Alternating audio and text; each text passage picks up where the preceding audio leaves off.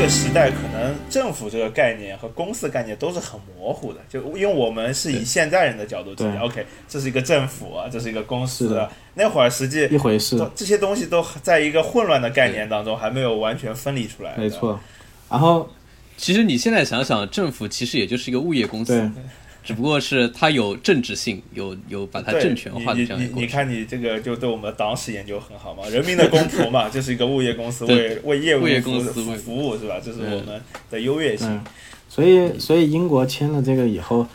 它实际上根本也，我们就应该注意一点，就是说上海的租界，它的它其实它的这个翻译也是错的，就是它的正确翻译是意思 settlement 就是居留地，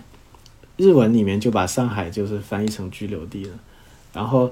呃，哦然后有一另外一种叫租界的是 concession，concession 是指割让过去的土地。你比如说像九龙和香港岛，这种是它的法律意义是不一样的。那 colony 是什么意思呢？就 colony 是一种更加是一种文化上的一种称呼，它是一种统称统称统称是啊吧然后 settlement 这种其实就是说，你就看他们的政治安排就不一样。你比如说香港就要派总督，对不对？这个因为它是属于英王的财产，但是 settlement 呢，就是说允许你洋人过来住一下的。我也没说，呃他英王也没有权利统治他，这块地还是大清的，而还是属于上海道台的。啊，那就是我们上海的历史耻辱性要低一些是吧？就其实我们不完全那么知名，对，可以这么理首解首？先就是说，它其实没有什么太多耻辱性，而是在双方友好磋商的情况下，这个上海道台就是说，这块地我永远租给你英国人，我也不涨租啊。然后你们英国人要撤的时候，就把土地还给我就行了。所以当那么可不可以理解为有点像大一点的领事馆？就比如像上海乌鲁木齐有一个美国领事馆，乌鲁木齐路有个美国领事馆，那么它肯定不会涨房租嘛，是吧？它比领事馆的级别还要低，它比较接近现在的那个呃呃广州的黑人村，就是因为领事馆的话，它还是有一个正式的呃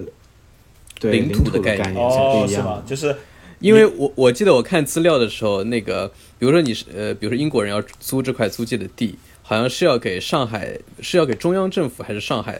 的那个地主是要付租金的，一亩是几啊百两，就你。没你没有所有权，对对吧？你实际是没有你是使用权，你只有使用用。权，OK。然后嗯所以上海的城，所以刚才就介介绍这个清朝的情况，上海地方的情况，还有大英的情况，所以你很难说这是一种入侵，而是说大家谈好了，我们在这里允许你洋人过来，然后可以在这里做一些就是和平的活动，呃，那么呃那洋人就来了，那上海道台就给他们一块地，让他们在这儿活动，就是这就是上海的起源，嗯，所以这。呃，这这这没有什么太屈辱的东西，而且呃，这是后面发生的事情也有很多角度可以补充。哎，那我有个问题啊，就是说，为什么把那么我为什么要选苏州河和黄浦江这个交界处的泥滩作为最初的公租界租界地？一个是本身可能是因为跟上海城的这个呃本身的这个格局有关，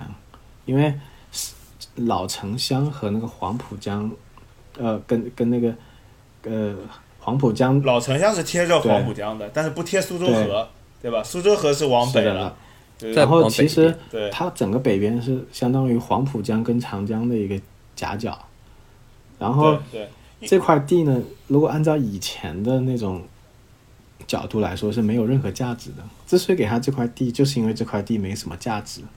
啊、你的意思是便宜，嗯所以才选了这块是的地，是吧？然后那会不会有一个原因是，因为我我听说过苏州河，为什么叫苏州河？是因为它通到苏州很近，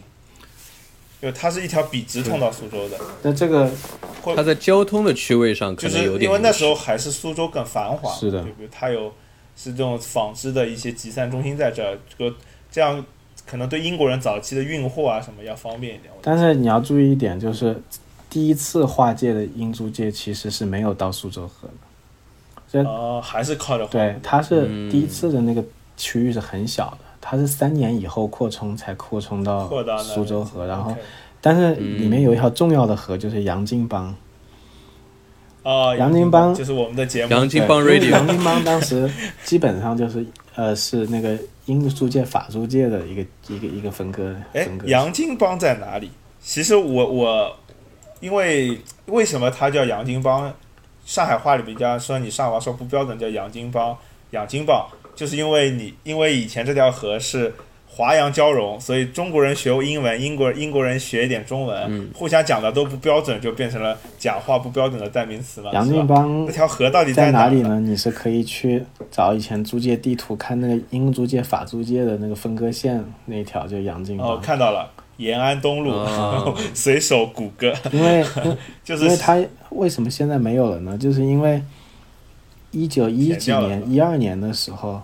就是因为这条河污染比较严重，然后当时上海的做那个市政很多的嘛，就把它的这个呃疏浚，然后填埋了，填了。OK，但是这条河还是有，因为这条河我刚呃我之前做了功课嘛，这条河实际是跨黄浦江的，嗯，就是在浦西有，在浦东也有，浦西这部分被填了。浦东实际还有，而且浦东有个地区叫杨金地区，有个中学叫杨金区，嗯。呃，现在变成浦东新区了嘛，有个杨金中学还留着，哦，这样子的，有个高中叫杨金中学，呃，所以嗯。就是说就是说啊，补充一个小知识。然后我觉得就是我，我觉得下一个点就是比较重要，就是为什么上海发达起来了，其他地方没有发达起来。嗯，对，为什么？为什么我们被选中了？这个是我做下过一番 天选下过一，番功夫的。首哦首先 OK，就就是上海的区位比较好，这个是毋庸置疑的天然条件，对不对？然后长江口，就它是长江黄浦江是长江口最靠海，而且比较宽的一条河，是吧？就船停进来有个避风港，是的，是的，是吧？这样有个天然的港口条件是第一个。嗯因为当时杭州和宁波也是那个也是也是开五口通商之二，然后杭州，你说宁波，宁波现在有北仑港嘛，对不对？这个嗯，舟山港宁波它整个条件也不差的，嗯但为什么它没有发展起来？这就是跟历史因缘就有一定的关系了。嗯因为因为它开埠没多久以后，就马上出现了这个小刀会占领上海县和这个呃呃太平天国两场战乱。嗯，然后小刀会和太平小刀会这个事情，在上海，我我以前读书的时候，上海版的历史书是有教的，嗯。是作为上海历史上，因为我们也会介绍一点地方历史、嗯。很重要的一个点。其实小刀会它以前它它是属于就是天地会洪门下面天地会。的这个机构，它是白莲它其实是跟着广东和福建会馆一起来的，所以广东福建会馆是他们的实际的支持者。然后呢，那是事实上，他们是不是应该是以广东、福建人为主？对那次起义的造反人。没错。OK，参参与者然后都是那所谓攻打上海县城呢，其实只是只杀伤了两个人，两个还是三个人，一一个是知县，还有他的两个卫兵，还是 有点像刺杀活动。啊这么一然后看，精准精准打击，然后呃道台一开始是被软禁的，然后莫名其妙的就被就被这个群众给救出来，然后用篮子挂到城外，躲到租界里去了。就群众是帮助道台的？对就不怎么支持这个这个天地啊会、然后 小刀会。然后这个这个小刀会还有一个很有趣的地方，就是他认为自己应该跟跟太平军是属于是有隶属关系，他想拿着这个上海投县靠太平军。加入太平军，哦，但是太平军呢嗯是有信仰的，他很看不上 小刀会，所以他他不理小刀会。他没有经过那个思想改造，他没有经过这个这个这个叫什么？党的领导，呃，这这这个好讲吗没？有经过那个 呃意识形态的，可以剪掉，可以剪掉，然后可以剪掉。所以当时出现了一个很有意思的事情，就是其实上海租界里的人也是懵的，他不知道，他其实这就有点像英国人刚来美国，其实很多杀印第安人，并不是说我们想象哈美国人拿着枪杀很多印第安人，其实不是这样的。是每个印第安部落其实都有一些洋人支持他，有一些洋人反对他，啊，互相对杀。，大家是互相杀，嗯因为大家就是这个地方也没什么规则，就是看你本事。所以他们来，我觉得在那个时候非常有那种武林感，就是其实这个帮派那个帮派，大家同时存在在一个丛林法则你的你这个的意思就是这个环境中间。太平军里有洋人帮忙，那个那个上海租界里可能他们私人武保镖也请洋人是吧？就清军也有其。实其实当时是这样的，呃，清军最早不是请洋人，而是一开始的太平军和小刀会的军火基本上都来自租界。啊，OK，对，他们是洋人支持的。然后，然后就因为租界里面呢，他只是做生意的，谁跟他买他都卖。啊，反而他不管然后他可能赚两边钱，可能赚两边钱。对，然后他说我是中立的，那么你比呃，但真正的，但这个是这两个事件对后来上海的发展影响特别的大，为什么呢？因为呃，他打了以后，其实洋人他很快就跟己方都去接洽了，他们也去南京，南京被太平军打下来的时候，他们去南京，去跟那个呃呃跟跟对去天津跟他们也见过面，会洪秀全他们啊，然后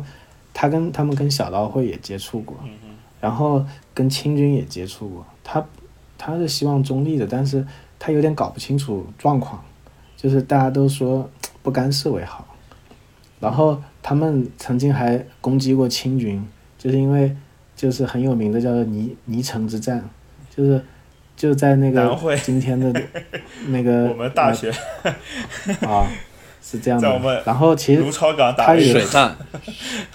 他他打清军的目的就是说保卫我们自己的这个财产生命安全，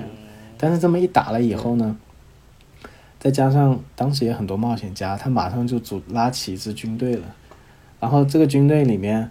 呃，本来就有很多的这种浪人洋人，然后他们打枪又打得比较好，然后又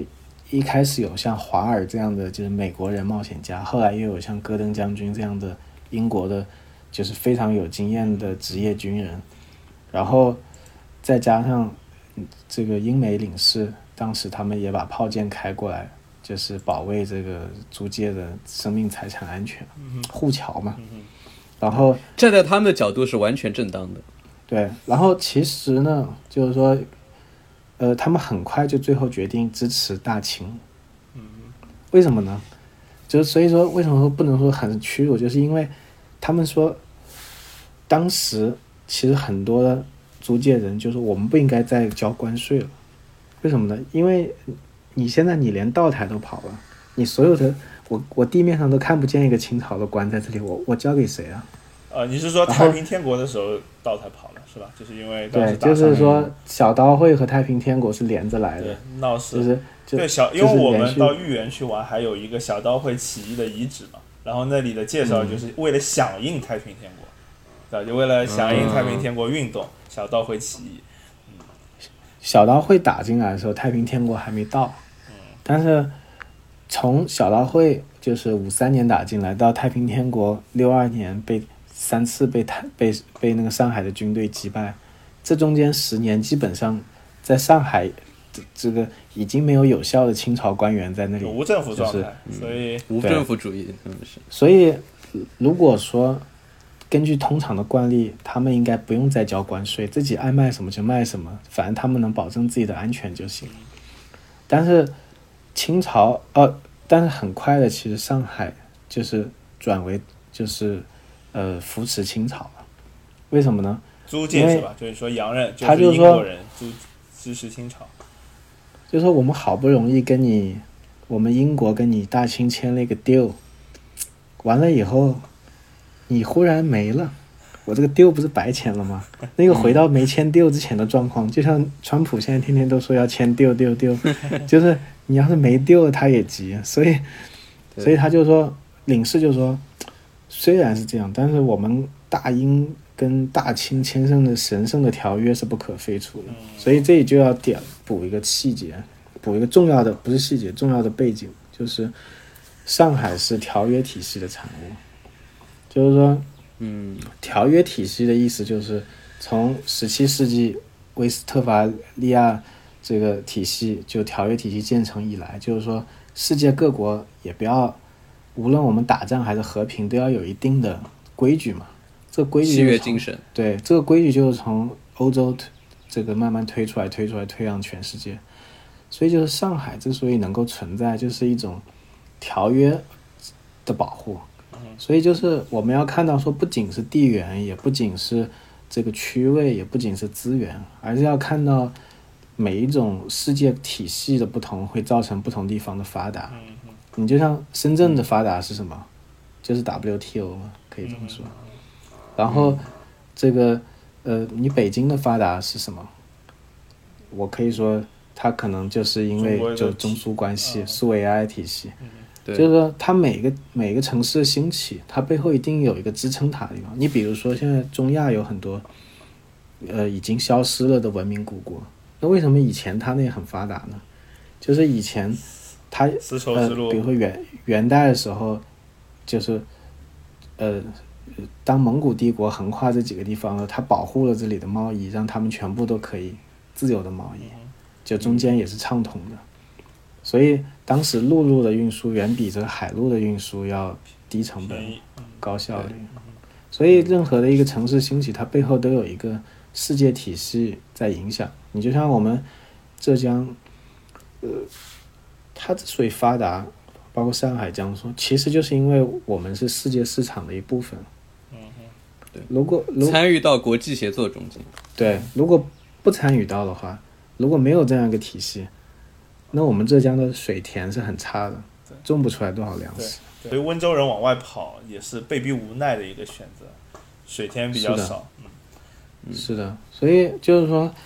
所以上海的兴起吧，它是一个条约体系的产物。后来它的衰落也跟条约体系的衰落有关系，所以呃应该说有直接的关系。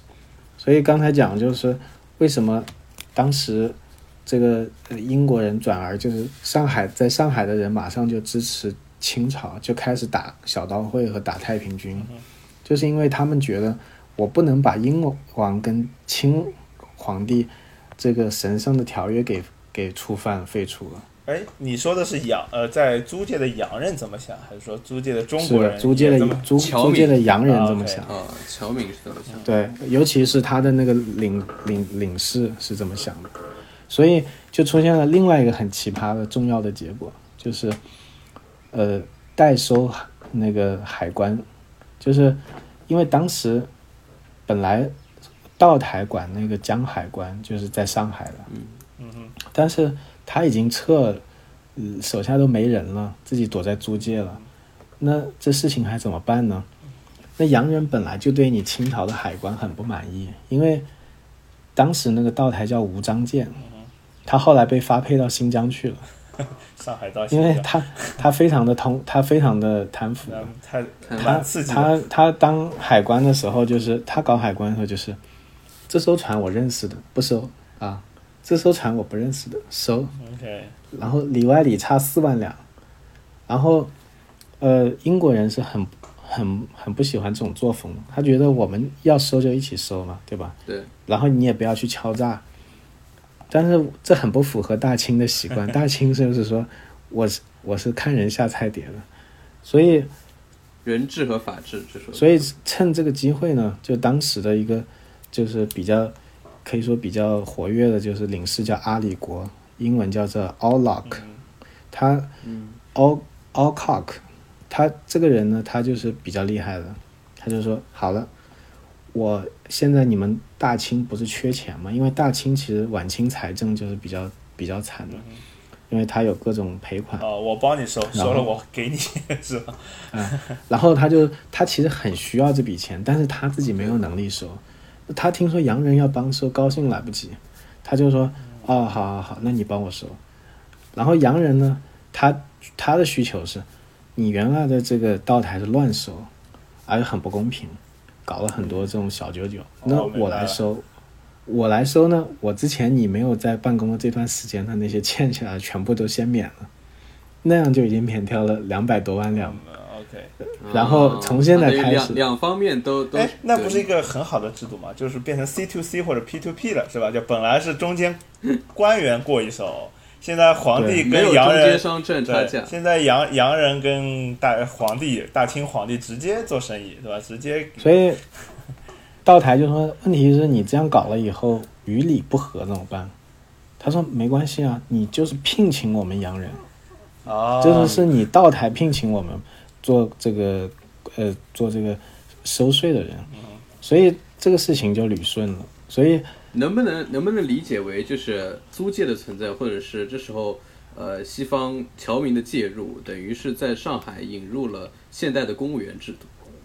对，其实你说的引入公务员制度，比这个海关跟海关的这个重新建立是几乎是同步的，因为它都是小刀会打进来以后，海关失灵，就是管理失灵清朝失灵了以后，他就成立了工部局，就是啊，工部局就是租界管理机构呃上了是吧？上海 Municipal Council，就是其实它真正的今天翻译的话就是市政委员会。嗯就是我们今天聊的租界这个话题的真正的管理者，就在上海租界长期历史中的一个真正管理者，对吧？是的，然后布局工部局这个这个机构一设立起来，它其实就是就好像是一个伦敦在我们这里开了分布一样，它下面是卫生处整个西方的制度啊，它下面有卫生处、财务处、呃巡警处，啊。还有万国商团就是消军队，防忽然变了消了防队忽然一听这些名词就比之前的这些，呃，大清朝的一些官府要看着高级。还有公有公园，还有图书馆、乐队图书馆图书馆。啊，还而且你知道他最牛什么吗？它卫生处还每天要查牛奶和冰淇淋的含菌数量。哦，就是 对，现代国家那时候的。呃，微生物学已经开始，我是学微生物学的，就是那时候的微生物学已经已经开始了，对吧？对，你比如说那个牛痘的这个种牛痘的技术，在没有传到北欧以前就已经传到上海了，上海就已经全部都是就是哦由卫生处来种牛对，我记得上海的电灯也是比较早的，在全世界里面。应该说当时，呃，丹麦的这个安徒生还在感慨哥本哈根真是个好地方，有好多那个路灯，漂亮。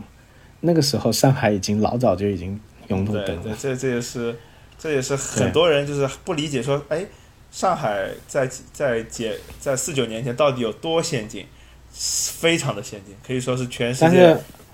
东方小巴黎，很多人还是不理解的一点是什么呢？就是为什么这些英国人能干成这些事？啊。对，其实我也这是我也一个问题，中国人怎么就干不成呢？嗯，因为他是这样子的，本身这些我刚才说他这种法人团体就是 corporation，在工部局以前的前身叫做道路码头委员会。嗯道路码头委员会就是它其实并不是一个公营的机构，而是在上海租地和卸船的这些人，我们自己这些老板成立了一个团体。那这么一个团体，我就是来做一些赚钱的事情，就包括做市政，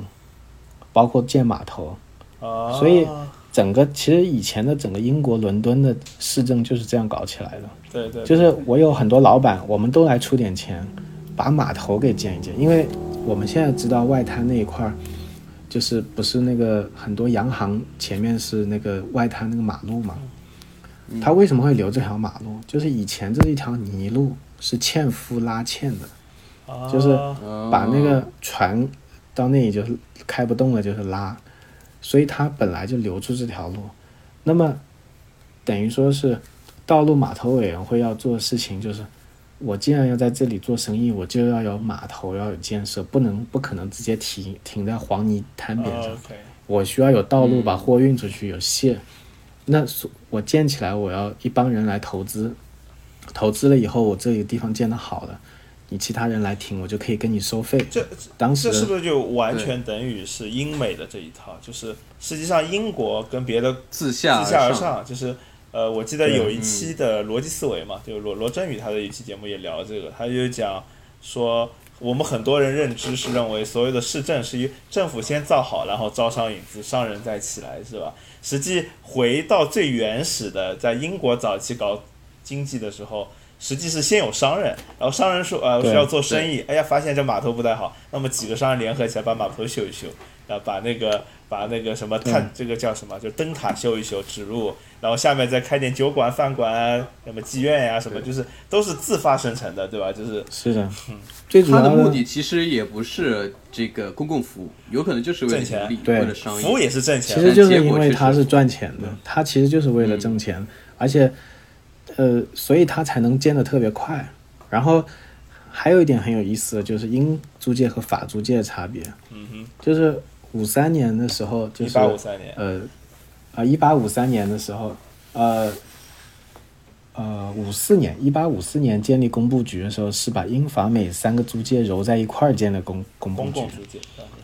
啊、然后后来法法租界它还是分裂出去，它自己成立工董局，就是为什么会这样？然后就导致他们的建设风格很不一样。像你们比较在上海，就在法租界，你可能会走一走，就法租界还比较小资比，较漂亮，就然后康那个、啊。那个静安区嘛，现在的静安区、卢湾区、徐汇有一部分，对吧？是的，然后英租界呢，其实就是那一排洋行特别气派，但其实后来边上都是石库门啊什么那种为主，就是说，因为英国和法国的体制又是不一样的，就是法国是一个呃中央集权的一个帝国体制，他他为什么要退出工部局？就是因为他不能接受你英国人的这种方式，他是每到一个地方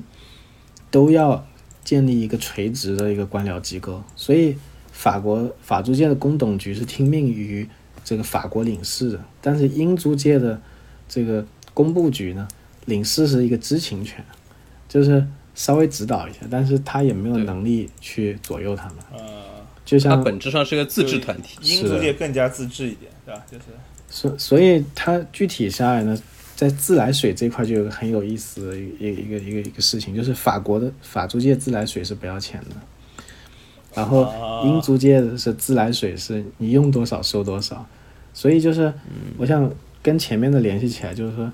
为什么这个租界大家很有热情来建，就英国人他那种思维是 public utility，就像我们现在。呃，像我们内布拉斯加州，它这个店就是有个州营的公司，其实它就是这种 public utility，它就属于我建起来以后，然后我再收钱，本本质上是为了赚钱，但是我比较良心而已。但是法国那种呢，它是说我要推广一个那种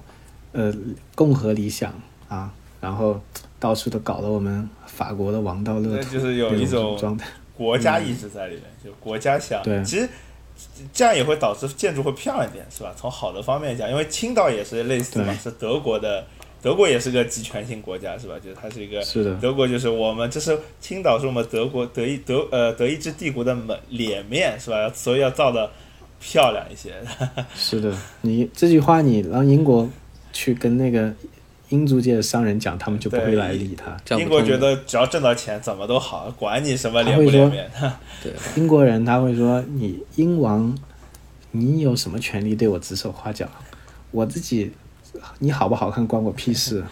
我自己赚钱，然后我方便就行了。嗯，OK，所以这个这个思想其实也影响到现在，比如说英美国家、英美体系的国家和欧陆体系的国家英美法，系他们的政策选择，就是政府应该在这个公共生活中承担什么样的责任。没错你像美国的共和党，就是觉得政府干涉的越少越好是，交给商业来弄，交给这个盈利的来弄。那那个欧陆的可能觉得政府需要承担，大量的这次疫情社不就会责任。也是一个一个一个侧面嘛，也是也是一个一个比如说看出来从国内刚来的，像一些就是老老年，特别是老年人呢，他就特别不能理解美国这种为什么到现在了还不强制去让大家戴口罩，对吧？那么，那么我我我我就是很有，我觉得有一种思维就是认为，反正总统是你们自己选的，你们自己要承担，你不戴后不戴口罩，你自己承担后果嘛，是吧？没有人，就是他国家管的很少，相对来说，相对来说，嗯而且而且人家也不不不觉得你讲了我就得听，嗯。他是觉得你有什么权利这管我？这所以这件事情在我们在像在美国待了久了，你看这个事情，觉得是符合美国人一贯作风的，他不是一个就是说是啊到这个点衰落了，就现在美国连执行力都不行了，他不是这个思维。而且而且美国人他很多人他觉得包括像这次瑞典也是，我不能因为一个疫情就放弃我这个最宝贵的自由，因为我人可以死，但是我不能丧失这个自由，因为丧失了以后，就拿不回来了。确实活下来了，但是我就变成另外一种状态了不。，anyway，我我不我不觉我不能说这个好和坏，但是这中间的区别不同同不同是嗯我觉得有很多中国的人无法理解，但是我们就尝试解释一下。对是的，